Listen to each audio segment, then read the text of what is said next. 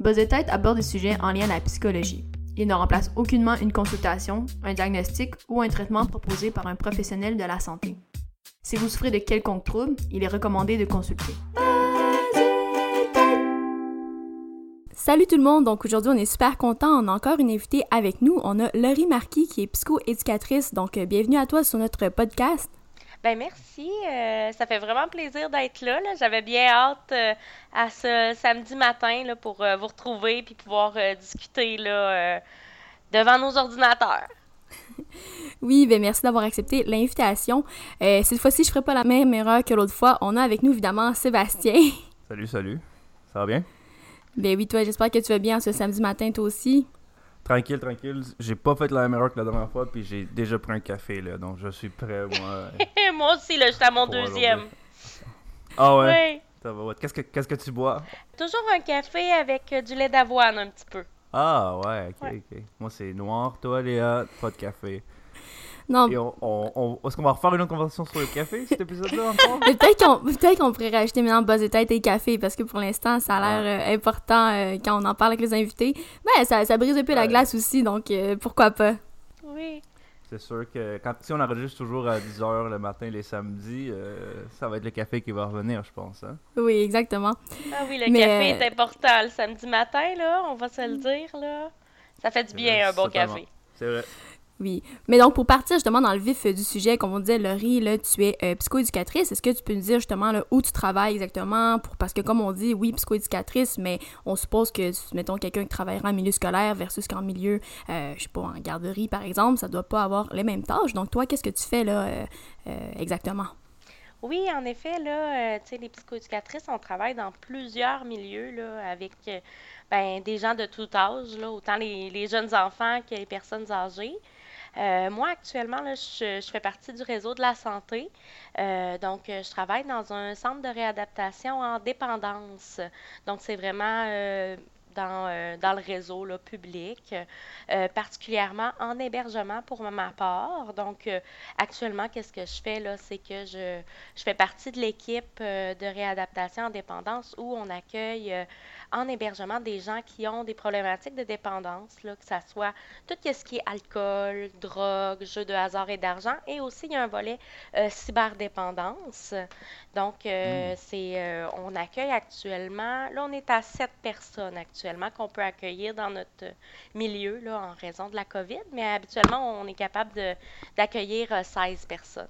Le mot dépendance, c'est quelque chose que je pense on croit tous savoir qu'est-ce que ça veut dire, mais je suis pas mal sûr qu'il y a plus de nuances et plus de que, ça vaudrait la peine peut-être de définir le mot pour que pour qu'on pense tous euh, de la même base. Est-ce que tu peux nous dire qu'est-ce que ça veut dire? Ben oui, oui, dépendance. oui, je suis tout à fait d'accord avec toi. Hein. tout le monde dit ah oui une dépendance, puis on a tendance à le galvauder aussi un peu. Ah j'ai une dépendance euh, bon au café, j'ai une dépendance à mon chat. Euh, et c'est ça. Donc, en fait, la dépendance, c'est. Euh, faut savoir qu'il y a tout le temps euh, deux types de dépendance. Donc, tu as une dépendance qui peut être physique. Donc, euh, que c'est ton corps qui réclame la substance. Et il y a la dépendance dite psychologique. où là, il y a un aspect plus psychologique à l'aspect de manque. En fait, la personne va ressentir, par exemple, de l'anxiété, de l'irritabilité en, en manque de la substance. Quand je vais parler de la substance, euh, je vais parler autant de l'alcool, la drogue, les médicaments, les jeux de hasard et d'argent, puis la cyberdépendance aussi.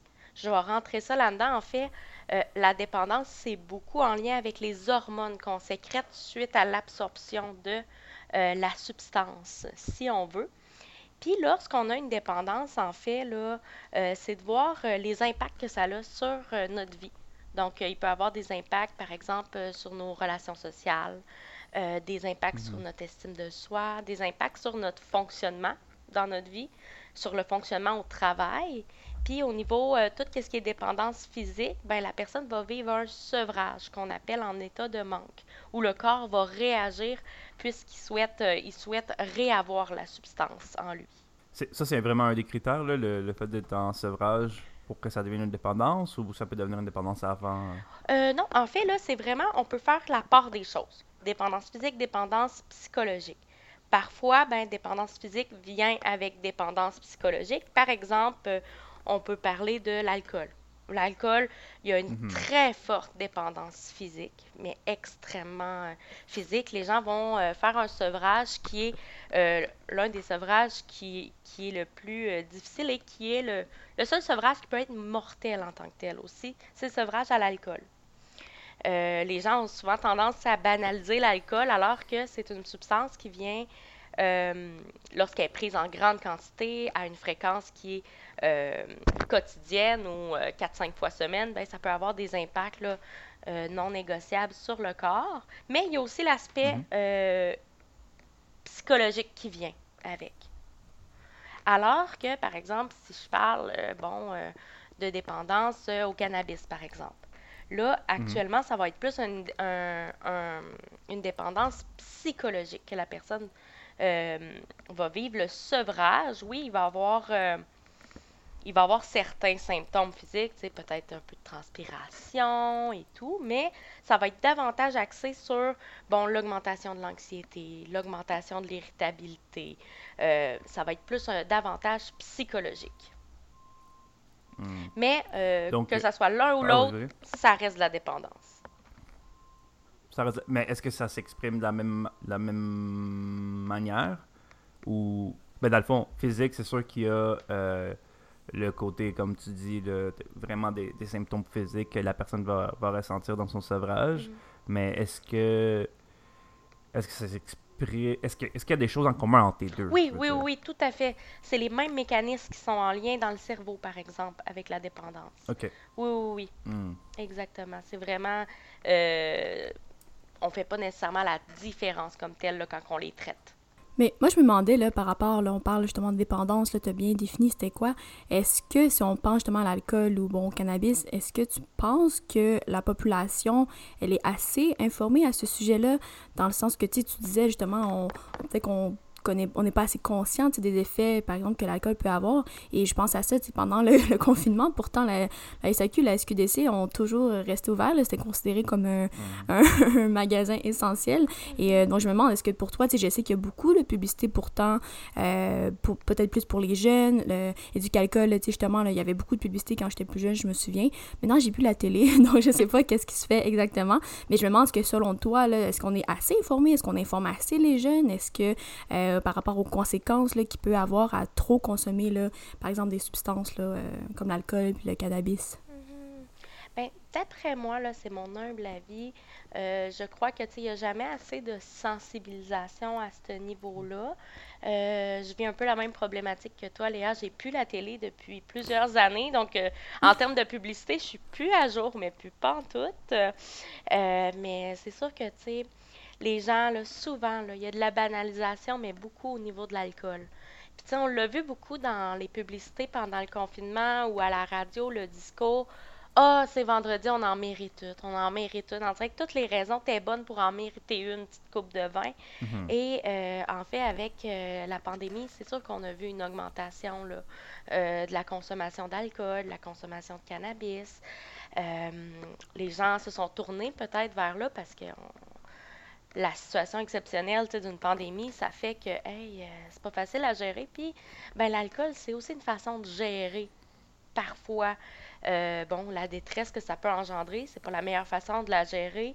Puis c'est là que ça devient problématique quand on l'utilise justement pour gérer des émotions, gérer du stress. Ben c'est là que la personne vient qu'à développer ce mécanisme-là, en fait, qui est un mécanisme de survie comme euh, euh, je lis un livre ou euh, je vais parler à un ami quand ça va pas. Ben, des fois, c'est la bouteille vers qui on va se tourner ou le joint. Mhm. Et Est-ce que c'est vraiment là que ça devient un problème quand que quand ça devient une solution, comme euh, une porte de sortie, c'est-tu là que ça devient euh, plus problématique selon toi ou? Oui, exactement, Sébastien, tu mises vraiment dans le mille. Euh, la, la consommation, là, souvent, euh, moi, la façon que j'aime l'exprimer, c'est souvent le symptôme de autre chose. lorsque l'augmentation de la consommation. en fait, là, souvent, les gens, il y a beaucoup de gens qui vont prendre, par exemple, euh, de l'alcool, de la drogue pour s'auto-médicamenter. Par exemple, un trouble de santé mentale qui ne serait pas médicamenté. On peut penser à tout ce qui est l'anxiété, la dépression, euh, le TDAH, euh, que les gens ont tendance à peut-être auto-médicamenter, mais avec mhm. plus du speed ou de la cocaïne. souvent, ça cache ça, mais ça cache aussi, c'est une façon de s'adapter. C'est une façon que la personne a trouvée pour s'adapter à un contexte. Donc, c'est juste d'outiller la personne pour s'adapter autrement, de façon à ce qu'il y ait moins d'impact sur sa vie, mais que finalement, ça soit une. Euh, j'aime pas dire une bonne puis une moins bonne façon, mais euh, que ça soit plus euh, bénéfique pour lui, finalement, à long terme, d'utiliser une solution hmm. autre que de se virer vers une substance, finalement. J'aimerais peut-être reprendre quelque chose, Léa, que tu as dit tout à l'heure. Tu sais, euh, as nommé que euh, la SQDC et la SAC étaient ouvertes euh, lors du confinement. C'est vrai qu'au début, hey, on disait, mais mon Dieu, hein, c'est un service essentiel. Puis, tu sais, ça a soulevé beaucoup, beaucoup de questionnements. En fait, là, euh, là, c'est avec des discussions avec des collègues et tout, là, qu'on en est venu peut-être à cette conclusion-là. Je ne sais pas la raison du pourquoi que M. Legault a décidé de, le garder ouvert, mais en fait, on peut penser que euh, dans le cas où on a des grands consommateurs d'alcool euh, qui vont prendre, par exemple, un 41 de vodka à tous les jours, par exemple, bien, évidemment, la SAC, il faut, faut, que ça reste ouvert. Parce que sinon, la, la personne, si elle tombe du lendemain à de la bière de, euh, de dépanneur, euh, elle n'arrivera pas au même, euh, à la même quantité d'alcool dans son sang. Et là, ça va être dangereux pour sa vie. Ou ce qu'elle va expérimenter un, un sevrage physique.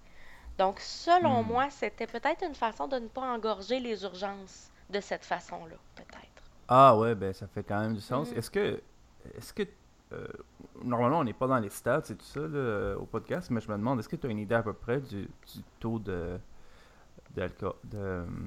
d'alcoolisme euh, au Québec? Est-ce que tu as une idée à peu près? Est-ce qu'il y a beaucoup de gens qui sont alcooliques et qui sont dépendants euh, hmm. à l'alcool?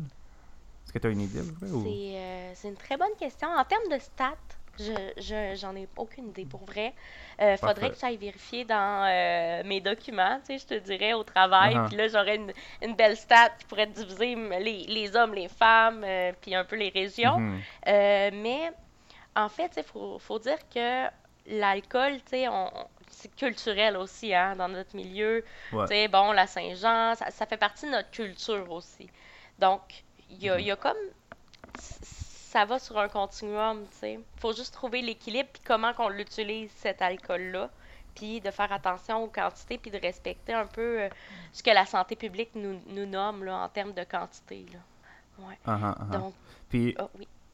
Oui, oui, non, mais j'ai juste une question. Il y a quelque chose que j'ai entendu souvent. Je sais pas si tu, tu as déjà entendu ça. Là. Je pense que c'est quand même commun. C'est euh, que, que d'être alcoolique, c'est quelque chose qui est génétique. Est-ce que c'est un mythe, ça, ou c'est vrai? C'est vrai, il y a des composantes, euh, Il y a des composantes euh, génétiques à ça euh, au niveau de l'alcool. on ne peut pas hmm. expliquer entièrement la dépendance par, par l'aspect génétique. C'est sûr que, tu sais, on, on dit que c'est multifactoriel. Hein. Ça vient de plusieurs petits facteurs dans notre vie qui fait que on, on s'est tourné vers l'alcool finalement ou vers une autre substance. Et, mais c'est sûr que lorsqu'on observe dans la famille, par exemple, qu'il y a eu des problèmes d'alcool, des problèmes de drogue, ben nous, on le note comme étant un facteur qui a fragilisé la personne. Donc, c'est sûr qu'il y a un aspect, oui, bio, mais c'est de départager, bon, est-ce que c'est du euh, biologique ou c'est de l'apprentissage? Par exemple, de voir toujours son parent avec euh, de l'alcool de voir son parent avec euh, bon un joint à tous les soirs, ben c'est veut, veut pas l'enfant, euh, on apprend beaucoup par observation. Hein. Donc mm-hmm. après ça, on peut être tenté de reproduire cette façon-là de fonctionner parce que c'est ce qu'on a appris que la solution, ben euh, c'est de se tourner vers les substances et en plus, on, va se le dire, l'effet de la substance, c'est souvent instantané. Hein. C'est une solution qui elle, euh, elle fonctionne. C'est une solution qui fonctionne à court terme. Mais à long terme, ben, la personne vient qu'à un peu entrer dans ce cercle vicieux-là et finalement, la consommation, elle devient plus plaisante, elle met plus de plaster sur le bobo. C'est rendu que finalement, la personne vit juste pour se procurer de l'alcool puis pour consommer. Là, je dis alcool beaucoup, mais c'est autant euh, avec les autres substances. Là. Je me demande, là, pour, parler justement de biologique, tu par exemple, une femme là, enceinte qui consomme soit de l'alcool, du cannabis, on sait que ça va avoir un effet direct sur euh, euh, le fœtus et évidemment le développement euh, du bébé. Est-ce que ça, c'est, est-ce qu'on voit beaucoup de, de, liens avec ça? Par exemple, les gens là, qui, sont, qui se retrouvent dans les centres d'hébergement, est-ce qu'on peut faire une corrélation avec ça ou pas du tout? Est-ce que ça, est-ce que je, me demande, tu un enfant, tu qui, qui, part déjà en, en naissant et qui a besoin d'être sevré, quels sont un peu, qu'est-ce qui arrive là, pour lui par la suite? Est-ce qu'on voit justement qu'il y a plus de, de risques euh, à une dépendance, là, par exemple? J'ai pas j'ai pas lu d'article comme tel là-dessus, mais mettons que je te parle terrain, là. je te parle sur le terrain, je l'observe des fois. Ah, ben moi, j'ai hmm. commencé, euh, ma mère, elle mettait de la bière dans mon biberon. Euh, j'ai commencé à, ma mère, elle a bu toute sa grossesse, ou ben j'ai commencé à boire, j'avais six ans avec mon père. Euh, donc, tu sais, on va le voir que, ben, effectivement, ben, ça laisse une marque. Hein. Le, circuit au niveau. Euh, non, je dirais pas le mot circuit, là, mais. mais, tu sais, ça a déjà été utilisé, ça a déjà été dans le corps en très jeune âge, donc le corps se souvient de, de la substance d'une hmm. certaine façon. Et moi, je me demande aussi, là, concrètement, là, pour venir justement, t'amènes le terrain, puis ça, c'est ce que je trouve qui est super intéressant, là, évidemment. Euh, tout à l'heure, tu sais, on nommait la dépendance, évidemment, il y a la dépendance qui est physique et aussi qui est mentale. Donc, je me demande concrètement, par exemple, en, hébergement, euh, comment on travaille sur les deux plans, parce que effectivement, il y a une partie qui c'est le sevrage. Tu la personne, c'est sûr, du jour au lendemain, on ne peut pas s'attendre qu'elle euh, qu'elle diminue de façon extrême sa consommation. Puis il y a aussi comme l'aspect, justement, le plus mental. Donc, je me demande comment, là, vous travaillez ça, vous avez quelqu'un qui, qui, vient en, centre d'hébergement. Donc, comment vous faites ça? Y a-t-il comme un plan d'intervention? Comment ça fonctionne pour vous? Oui, tout à fait. En fait, là, euh, comment que on a euh, que la la structure de l'hébergement, la programmation est bâtie, c'est que la première semaine, elle est dédiée à la détox, à la, au sevrage. Euh, donc, c'est beaucoup plus des, euh, des, interventions au niveau euh, infirmier. Donc, nous autres, on a une équipe infirmier, puis on a l'équipe psychosociale, où il y a des éducateurs spécialisés, il y a deux psychoèdes, il y a... puis de l'autre côté, nursing, ben, c'est vraiment des infirmiers, des infirmières, euh, des infirmiers, infirmières cliniciens, auxiliaires et tout. Donc, les gens, ils sont sous protocole. Quand, ils commencent leur détox, ils vont prendre euh, euh, soit du Valium pour l'alcool ou soit du Seroquel pour la drogue pour aider à pallier aux symptômes de sevrage. Donc, c'est un protocole qui est décroissant. Donc, décroissancement, ben, on, décroissancement, ça se dit pas bien, mais graduellement, on sauve le corps finalement de la mhm. substance. Donc, il y a cette période-là. Et ensuite, lors euh, de la, des prochaines semaines, tout dépendant du séjour qui a été convenu avec la personne, euh, ben là, on rentre dans la réadaptation. Où ce que là, ben, les gens ont des ateliers à tous les jours euh, sur plusieurs sujets, où ils ont bon, un suivi avec un intervenant.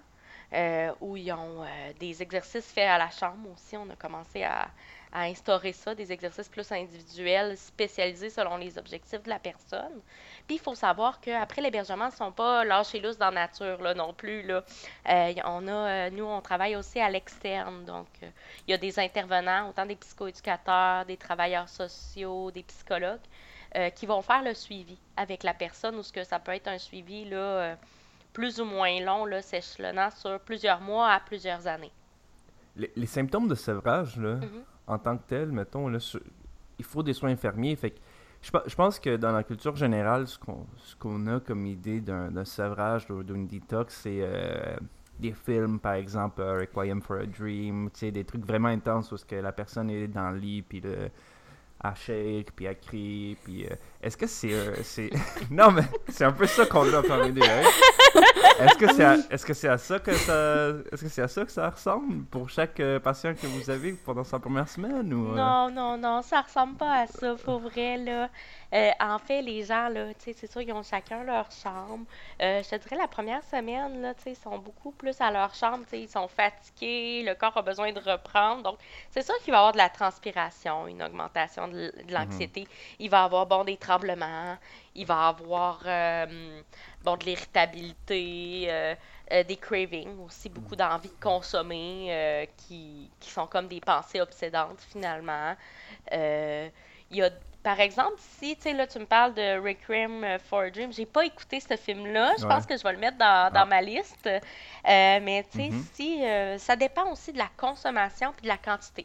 Si on est en grande quantité d'alcool, la personne, ça fait plusieurs fois qu'elle a eu un sevrage, il y a d'autres conditions au niveau de la santé, ben il y, a, par exemple, dans le cas de l'alcool, on peut avoir un délirium tremens ça s'appelle. Un délirium tremens, c'est vraiment, bon, on peut halluciner euh, euh, des, choses, des, halluciner, bon, euh, des mouches qui se promènent, halluciner plein de choses, mais c'est là où que ça, c'est dangereux. Il faut vraiment avoir un, une équipe médicale. C'est pour ça qu'on dit que le, le sevrage, le plus possible, le faire en institution et non chez soi.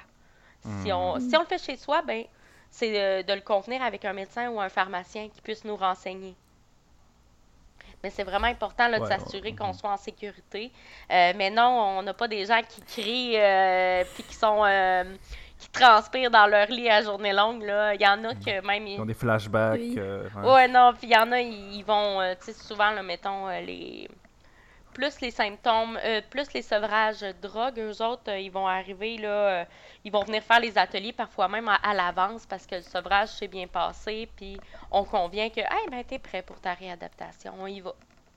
Mais moi, j'ai pas les mêmes références que Sébastien parce que moi, au contraire, je trouvais que, il me semble, à la télé ou justement dans les films, moi, je pense à This Is Us. Je sais pas si vous l'avez écouté. Laurie, ça. Oui, oui, je l'ai écouté.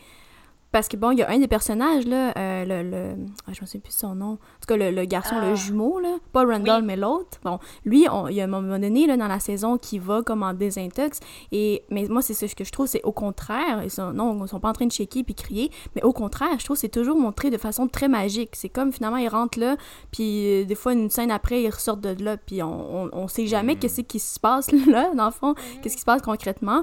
Puis je me souviens, là, dans, dans cette euh, émission-là, c'est ça, il y a comme une thérapie là, euh, où je pense qu'il fait confronte sa famille entre guillemets avec euh, une psychologue ou en tout cas. Mais donc c'est ça. Donc moi je trouvais que c'est le contraire. C'est l'image qu'on donne. Il me semble c'est très c'est comme très magique. On rentre là puis, euh, puis ben en même temps très magique. On sait qu'il y a évidemment quand même des rechutes, mais c'est ça. Je trouvais juste que concrètement on, on sait pas. On dirait qu'est-ce qui se passe là dans, dans, dans, dans, ces centres là. Puis tu sais je reviens toi c'est un centre d'hébergement. Est-ce que les gens dorment à cet endroit là?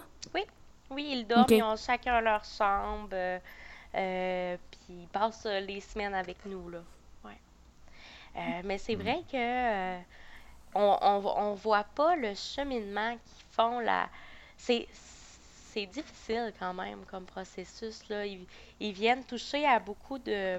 Tu souvent, la substance est là pour endormir quelque chose. Hein? Elle est là pour endormir des blessures. Puis des fois, ben, de, de revenir d'être à jeun, ben, il y en a qui n'ont pas été à jeun depuis 15 ans.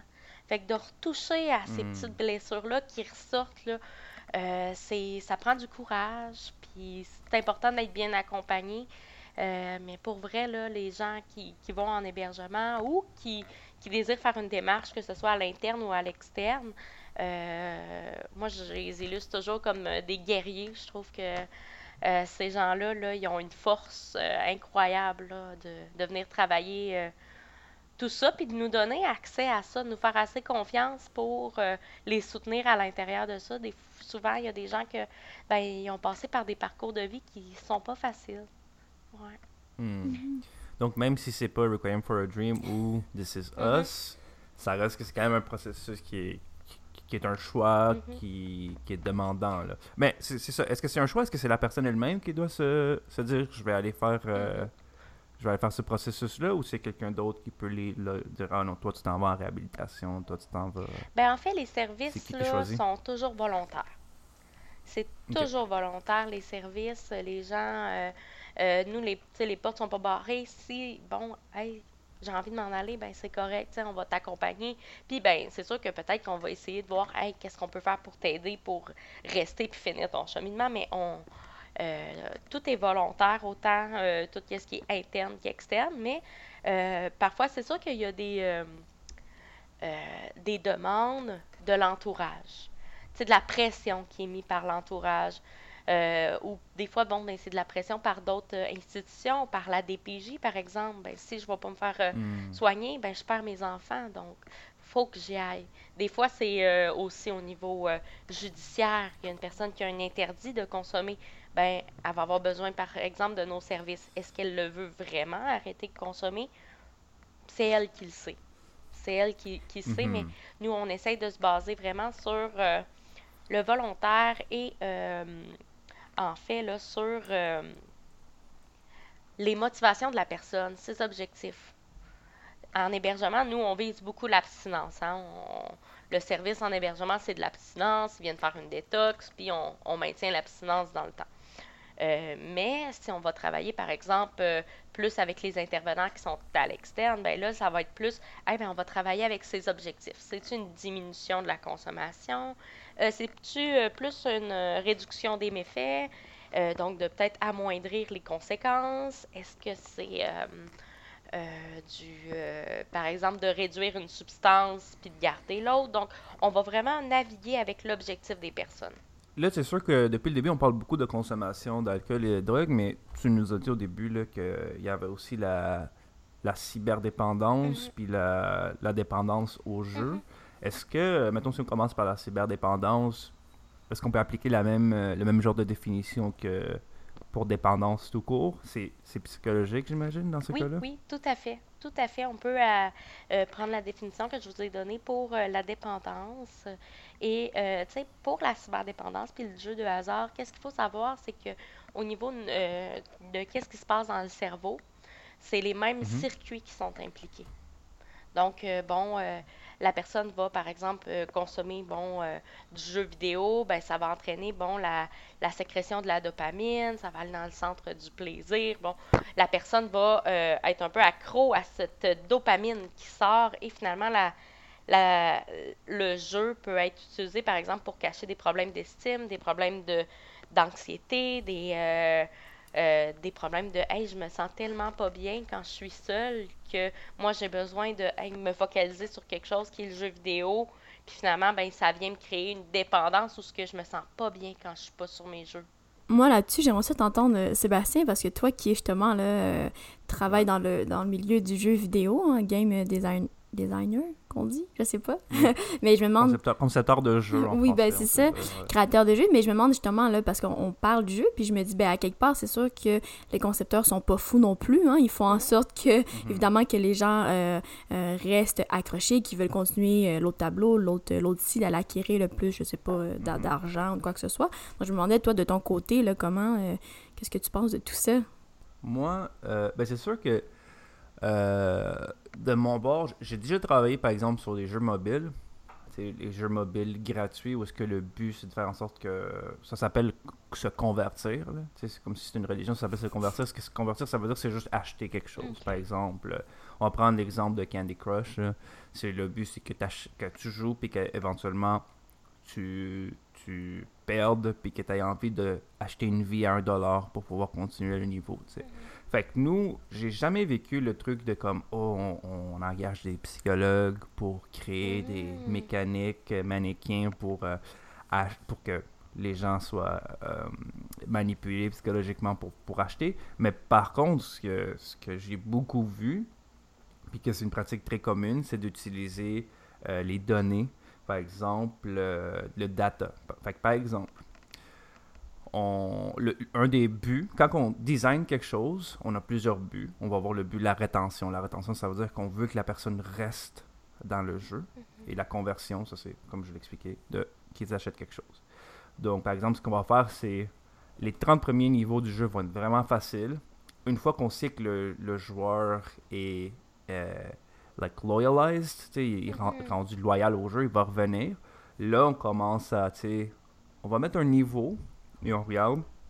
10% des gens vont perdre à ce niveau-là. Puis après ça, un autre pic, 30% des gens vont perdre au prochain niveau. Et là, on commence à créer des, courbes. Et nous, la, la, courbe, c'est euh, combien de joueurs qu'on perd, parce que des fois, les gens vont juste désinstaller le jeu quand ils commencent à perdre et qu'ils voient qu'il y a, qu'il y a cette mécanique-là. C'est le ratio entre les gens qui abandonnent versus la quantité de gens qui payent à ce moment-là. Et si le ratio de gens qui payent est plus haut, mais on en sort gagnant. Parce qu'à la fin, ce qu'on essaie de faire, c'est faire de l'argent avec le jeu. Mhm. Fait que les jeux sont conçus de manière à retenir et à convertir. Là, fait que euh, pour le cas des, des jeux mobiles. Euh, fait que oui, il y a des mécaniques, j'imagine que ça doit sans doute euh, causer de la dépendance. Nous, on appelle ça euh, créer une, une expérience qui nous génère du revenu. Là. C'est complètement différent. Mais c'est sûr qu'on n'aide pas. C'est sûr qu'on n'aide pas. Puis des fois, c'est un peu. euh, Mais d'ailleurs, je travaille plus là-dedans là, parce que. c'est pas si intéressant que ça, tu sais, à la fin, là, de designer des trucs. C'est pas tant créatif, c'est vraiment d'essayer de répondre à des besoins de statistiques, plus que de création. Est-ce que tu étais au courant de ça, Non, toi, un peu, ben, euh? J'étais au courant qu'on pouvait. euh, que, tu sais, les, les jeux sont faits pour attirer les gens, pour les garder C'est actifs, pour tout ça. Mais au niveau de, euh, de l'expliquer comme tu l'expliques, je trouve ça vraiment intéressant de voir ça, tu sais. Euh, puis, en fait, tu sais, peut-être que de la sensibilisation à ce niveau-là serait bien. Mhm. Je sais pas si dans les écoles, ils en, ils en font, mais ça serait intéressant. Tu sais, on a un, un documentaire qui est sorti sur Netflix, sur les réseaux sociaux et tout ça. Je sais pas Mhm, si... de Oui, c'était intéressant. Ça me fait un peu penser à ça, tu sais, de capter, de garder les gens.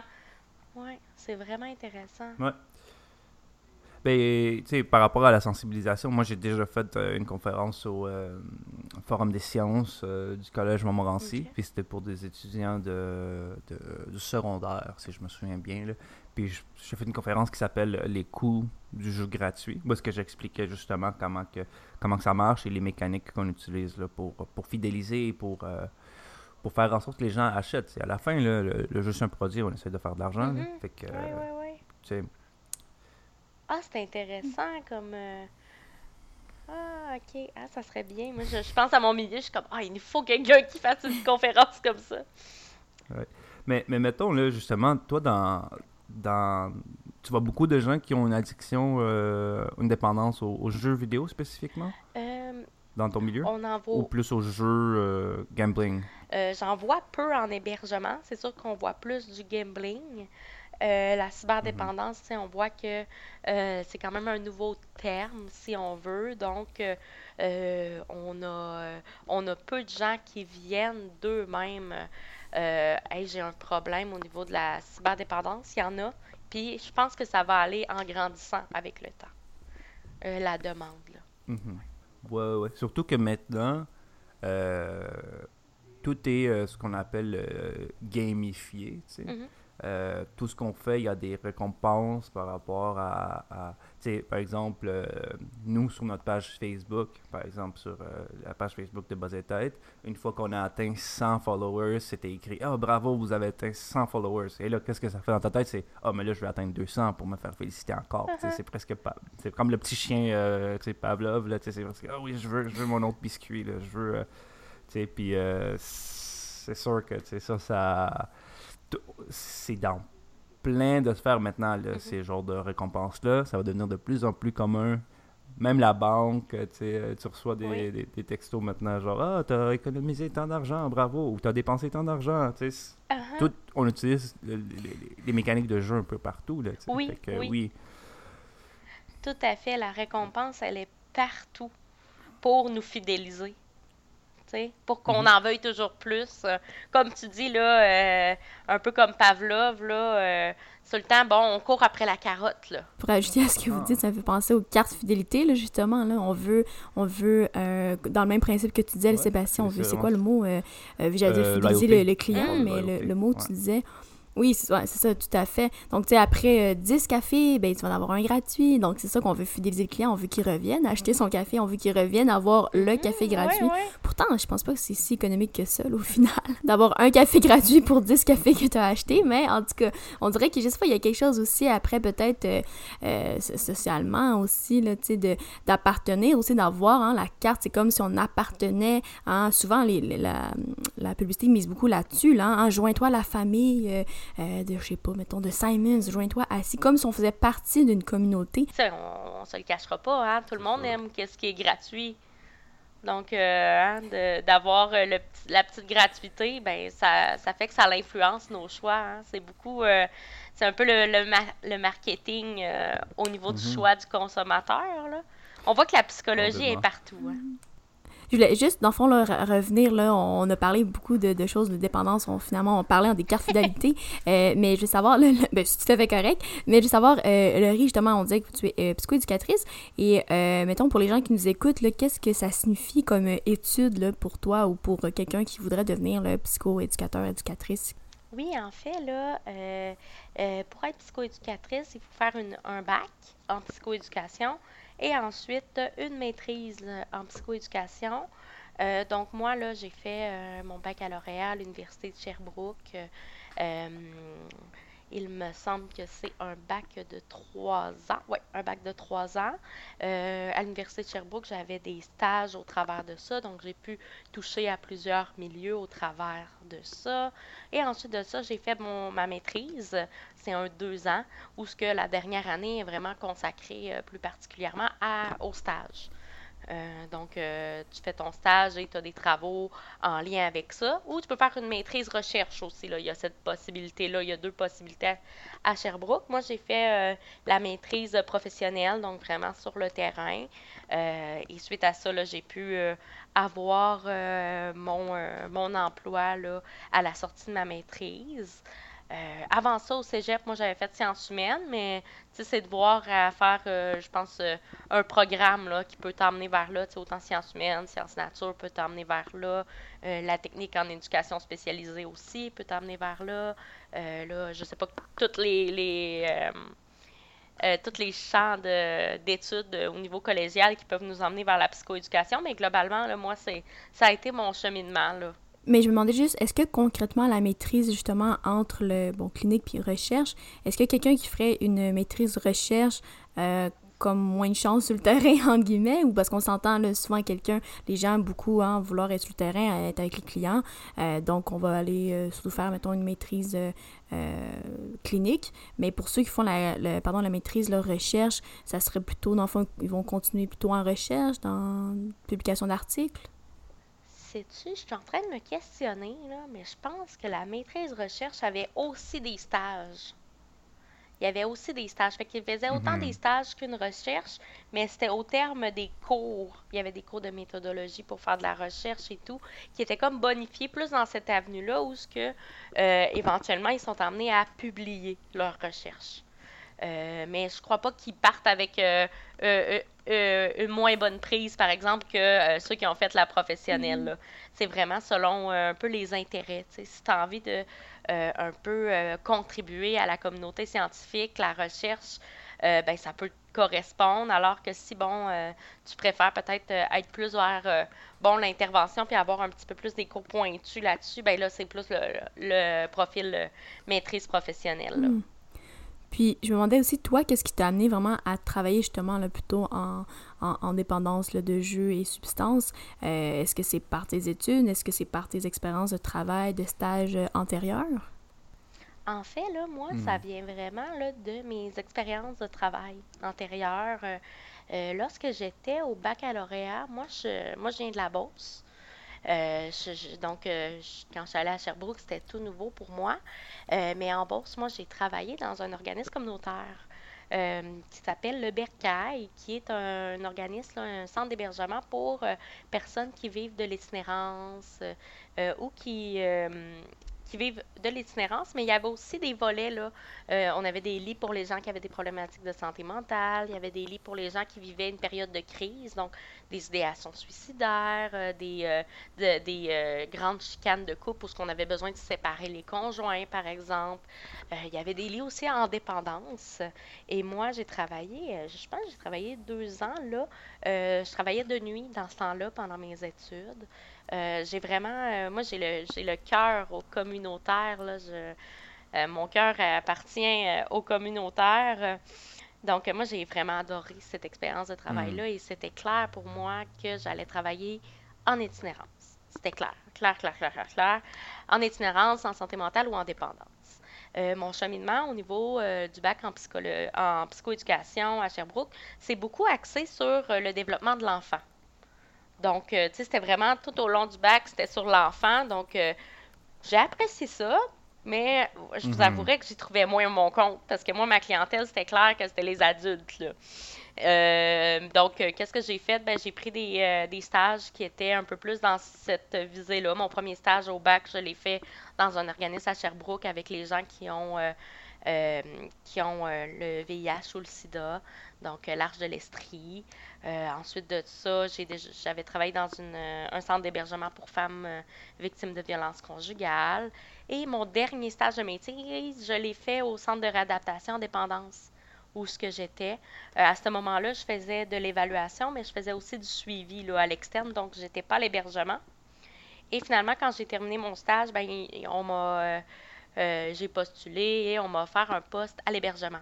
Est-ce, est-ce que, par exemple, en termes de, de ton travail, ton emploi euh, au présent, est-ce que ça arrive que tu vois beaucoup de gens en itinérance qui tombent en dépendance et qui se ramassent dans, dans un, dans le centre où tu travailles, par exemple?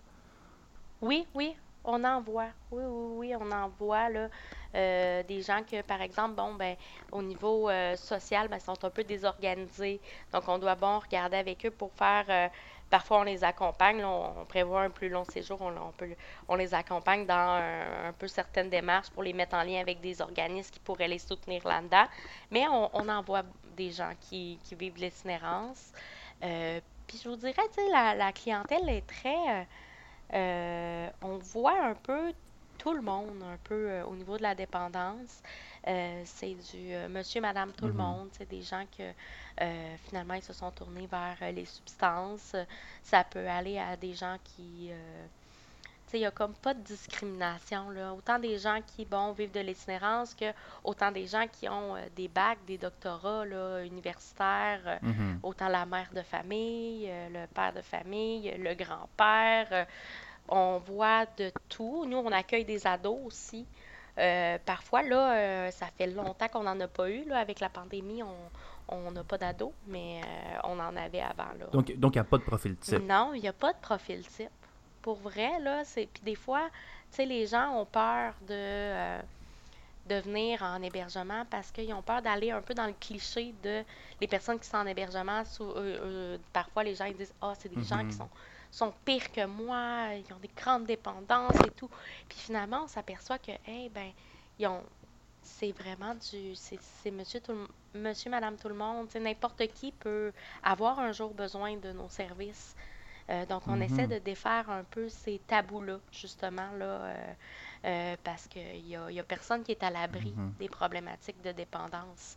Sais, même euh, autant euh, moi que vous. Ouais, ouais, je pense que c'est c'est vraiment un, euh, on peut on peut je pense sur ce sur ce- ces idées-là, je pense qu'on peut passer aux questions du public parce que tu viens pas mal de résumer et d'ouvrir la porte à, à, à ce Mhm. genre de questions-là, je pense qu'on a fait un peu là. Parfait, parfait. Fait que j'ai une, j'ai une première question là, euh, dont on n'a pas beaucoup parlé de ça, mais justement on va, on va en profiter là. Euh, sur Instagram, on nous demande euh, à quel besoin que ça répond Oh. le jeu en ligne. Ça va dépendre tellement d'une personne à Hmm. l'autre. hein. C'est ça. En intervention, euh, c'est dur de donner des, une réponse claire à cette réponse. Mhm. Ça peut cacher tellement de besoins. Ça peut cacher, euh, bon, le besoin euh, d'affiliation sociale à un groupe parce que la personne, bon, a, a de la difficulté, par exemple, à se tisser un, un réseau social à l'extérieur, donc son réseau social va être peut-être plus en ligne. Euh, ça peut cacher parfois de l'anxiété, de la dépression. Mhm. Euh, ça peut cacher, Hey, mais la personne va s'évader de sa vie pour aller dans des jeux en ligne parce que peut-être qu'elle vit une certaine détresse, par exemple, avec euh, sa famille, avec euh, son conjoint, sa conjointe, donc c'est une façon d'éviter peut-être les chicanes. Donc, c'est vraiment là, c'est ça peut être une multitude de, besoins et ça, c'est notre travail, d'aller voir un peu qu'est-ce qui se cache à l'arrière de ça. Parce qu'un coup qu'on sait qu'est-ce qui se cache à l'arrière de ça, ben on peut aller répondre aux besoins autrement. Parce que le besoin, ben il s'en ira pas s'il n'est pas comblé. Il faut savoir le combler Hmm. autrement. Puis des fois, ben c'est de le combler autrement en mettant, des fois j'ai souvent ça à mes clients, faut pas mettre tous nos œufs dans le même panier. Ah ben je vais combler mon besoin en faisant du yoga. ben, je peux pas faire du yoga 7 jours sur 7 tout le temps. Il faut que je me trouve d'autres Mm. stratégies. Donc, euh, c'est de vraiment diversifier son coffre à outils, si on veut, pour répondre aux besoins qui est sous- sous-jacent. Puis, j'ai envie de dire, c'est autant dans les jeux en ligne que dans l'alcool, la drogue, les médicaments. Là. Puis les jeux de hasard et d'argent aussi. ouais. Hmm. Ah ouais, ouais, ok. Ouais, ouais, ça fait, ça fait quand même du sens, mais euh, vas-y, Léa. Non, je vais juste ajouter, là, Mm. moi aussi, j'ai- j'aime bien cette idée-là de diversifier. Euh, si je peux ajouter l'aspect euh, de, de, de ma propre pratique, là, euh, moi, je, je travaille beaucoup avec la métaphore de la fleur, dans le sens que je fais dessiner là, une fleur et les pétales, en fait, chaque pétale représente ce qui est important, par exemple, pour la personne. Et ça peut vraiment prendre la... si on met sur, mettons, sur un pourcentage, ça peut vraiment prendre... La, les pétales n'ont pas besoin d'être toutes de la même grosseur. Fait que, par exemple, quelqu'un, sa famille, mettons, dirait à peu près, bon, mettons 20% ou euh, mettons, euh, mes enfants, ou. Évidemment, la- par exemple, pour la consommation, on pourrait supposer que ça peut prendre, je sais pas moi, 50, 60% Et donc, c'est ça. Fait que je trouve ça super intéressant de cette métaphore-là, de dessiner la fleur avec les pétales qui sont d'une grosseur différente.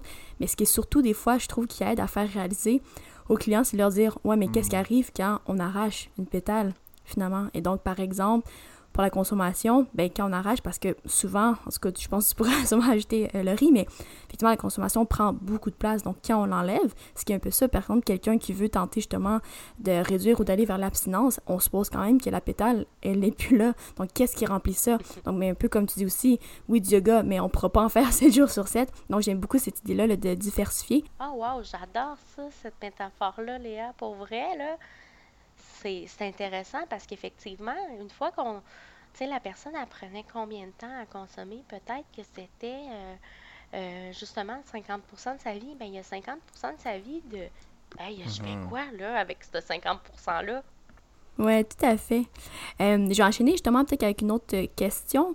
Euh, Quelqu'un nous demandait un peu qu'est-ce qu'on fait avec la place justement des, euh, des AA, par exemple, là, alcooliques anonymes. Personne se demandait est-ce que c'est comme complémentaire à, par exemple, quelqu'un qui serait dans un centre d'hébergement? Est-ce que c'est peut-être de démêler tout ça? Est-ce que c'est un peu les mêmes sortes de meetings que vous avez? Est-ce que c'est deux choses complètement séparées?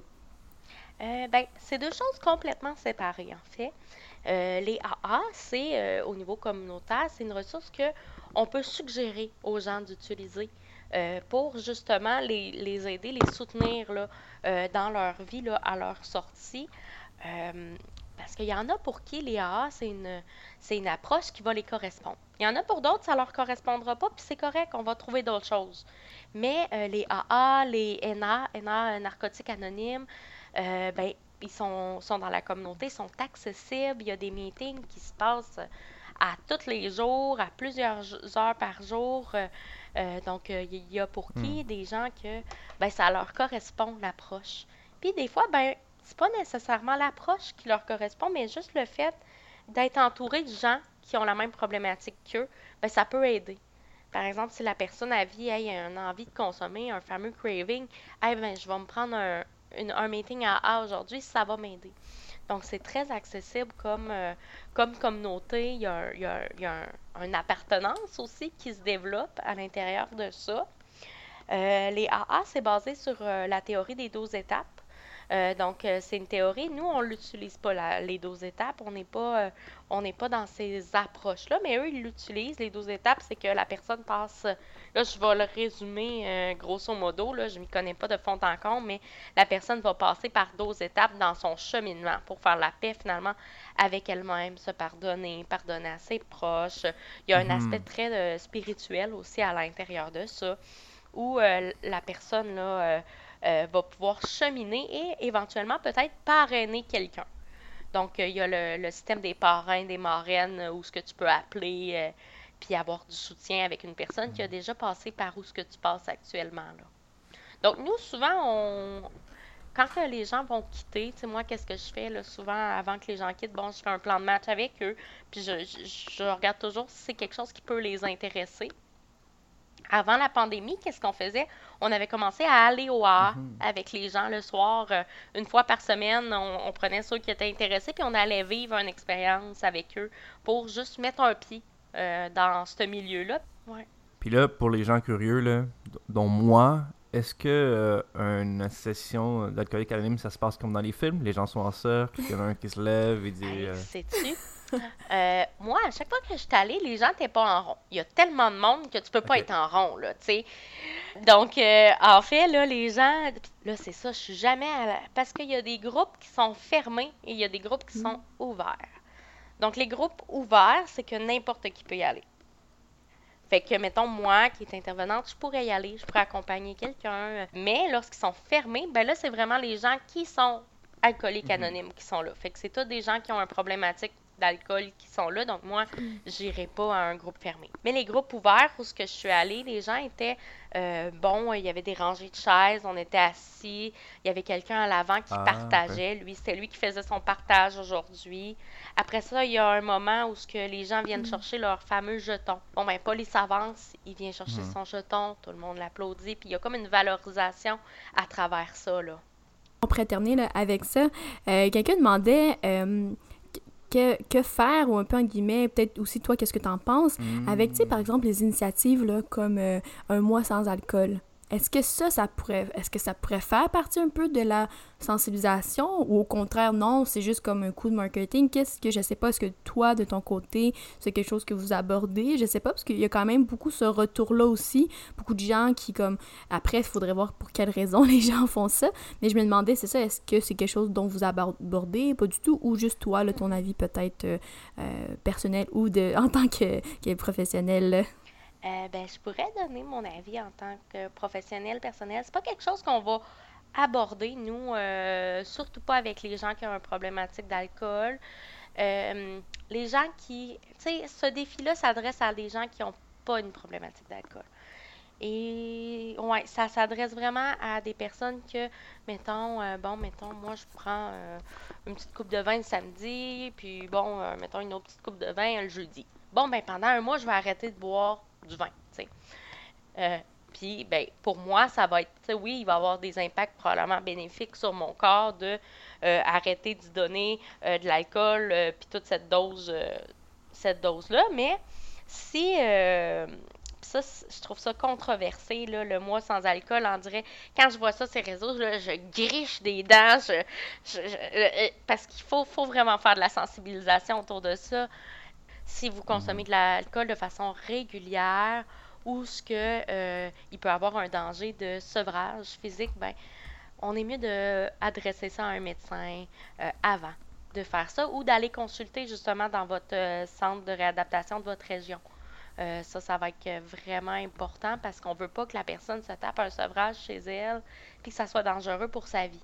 Donc ça, c'est quelque chose qui n'est pas dit nécessairement quand on prône le 21 jours sans alcool.